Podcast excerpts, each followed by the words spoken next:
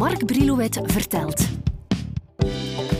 Een swingende podcastreeks over de meest iconische hits en hun al even legendarische uitvoerders.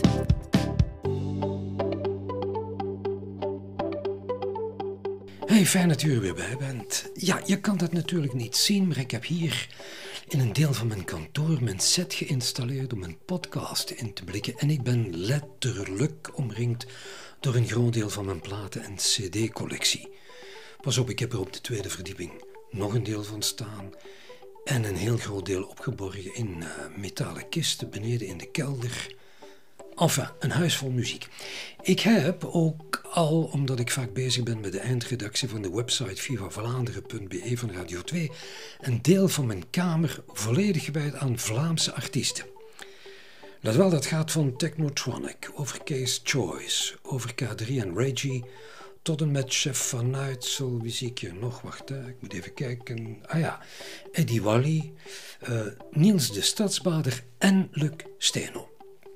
Zo goed als iedereen heb ik de voorbije jaren persoonlijk ontmoet voor interviews, waarvan een hele rest hier zelfs bij me thuis, op kantoor. Ontmoetingen om te koesteren en om regelmatig met jou te delen. Vandaag blijf ik even stilstaan bij een van de grootste hits van Luc Steno. Luc Steno schoot in 1988 was dat uit de startblokken met zijn eerste grote hit Ik mis je elke dag. Een liedje waarin hij aanvankelijk niet geloofde, maar was wel goed voor een vierde plaats in de Vlaamse top 10. Hij deed het nadien nog iets beter met zijn duet met Sandra Kim, Bel me schrijf me. In 1991, ik weet het niet van buiten, sorry, ik neem even een lijstje. Ja, hier heb ik het. In 1991 had Luc zijn eerste nummer 1 te pakken met Niets is me te veel. Dat hij opnam samen met Misha Mara, ooit nog een collega van me bij Radio 2. Een jaar later is het opnieuw bingo voor Luc, want dan mag hij opnieuw op staan in de Vlaamse top 10. Deze keer met Hij speelde accordeon, een nummer geschreven door een van de grootste hitleveranciers, mag ik toch wel zeggen, in ons land, John Terra, zelf een begenadigd zanger. John die besloot op een bepaald moment het als zanger wat rustiger aan te gaan doen en zich meer te gaan richten op het eh, werk als songschrijver en producer. Wie schiet me door het hoofd? Uh, Christophe, uh, Dana Winner, Jasmin en natuurlijk Luc Steno. Om nu het fijne van die hit, hij speelde accordeon, te weten te komen, ben ik naar John Terra in Meissen getrokken en heeft me daar meegeloodst naar zijn heiligdom in zijn villa, zijn studiootje.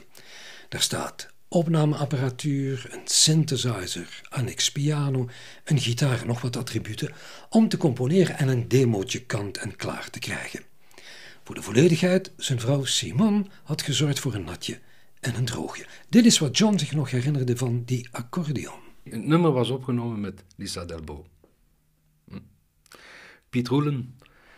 Eh, toen stond in mijn huis mijn pianootje hierboven, de kamer hierboven. En Piet die stond naast mij toen ik het zong. Zei, nou, dit is een geheide hit, John. Uh, en dan heb ik dat opgenomen met, met Lisa. Maar we kregen geen, geen, uh, geen positieve klanken vanuit de firma's waar het werd aangeboden. En dan is het nummer eigenlijk blijven liggen. Tot een jaar later Guy Beijers met Luc Steno hier komt. Ondertussen schreef ik al voor Luc, maar ik produceerde hem niet. Tot een jaar later Guy Beijers hier bij mij komt met Luc. En het eerste liedje dat ik opzet is uh, het nummer van Lisa Delbo. Hij speelde accordeon. En hij zegt, dat is het John. Daar ben ik, daar ben ik naar aan het zoeken. En hij heeft dat uh, dan laten arrangeren door Pino Marchesi. Dat is opgenomen in studio uh, eh, BSB met Marc François. Schitterende, schitterend team. En nou, dat is dan in tien om te zien gekomen. Dat kende vanaf de eerste dag een ongelooflijk succes. Ook op radio werd het heel veel gedraaid. Ik denk wel dat het uh, toch een van de grootste hits is geweest van, van, van Luc Steno. En uiteraard, om het verhaal volledig te maken, vroeg ik ook aan Luc hoe die vork nu precies aan de muzikale stijl zat. En het viel me meteen weer op. En je komt het wel vaker tegen bij artiesten dat Luc niet tuk was op hij speelde accordeon. Maar hij is daarin niet alleen, zoals ik al zei. Ik herinner me nog dat entourage van Elvis Presley me vertelde dat Elvis niet zot was van zijn nummer 1 Stuck on You, dat Sinatra niet hield van het liedje Strangers in the Night, dat verhaal vind je trouwens uitgebreid terug op onze podcast, en dat Petula Clark met tegenzin een van de grootste hits zong This is my song. Maar goed, daar gaat het nu niet over. Terug naar ons uitgangspunt, Lux Steno en zijn nummer 1 in de Vlaamse top 50 in de zomer van 1992. Ook weer een nummer dat, dat heel raar, een nummer dat Guy gevonden had. Dus John Terra stelde dat nummer voor en ik had ook weer zoiets van: oké, ik wil het inzingen, maar het is niet echt mijn ding. Ik wil iets anders doen. Maar omdat ik misschien elke dag ik ook niet wou inzingen en dat dat zo'n hit werd, ehm, oké, we zingen het in. Ik ben op vakantie in juni en Guy Beijers beslist, we brengen Hij speelde accordeon uit op single voor de zomer. Acht weken nummer 1. Ik zeg ja, oké. Uh, ik word onmiddellijk uitgenodigd bij uh, Verschuren, zaterdagmorgen. Dus niet te bed of niet te bed, maar ochtendkuren. Um, en, en, en die Luc, die uh, sympathie heeft voor mij, die, die zegt zo van... Steno, je hebt een hit te pakken. Ik, ik zat begin juni in dat programma, of half juni of zo. Ik zeg, denk je?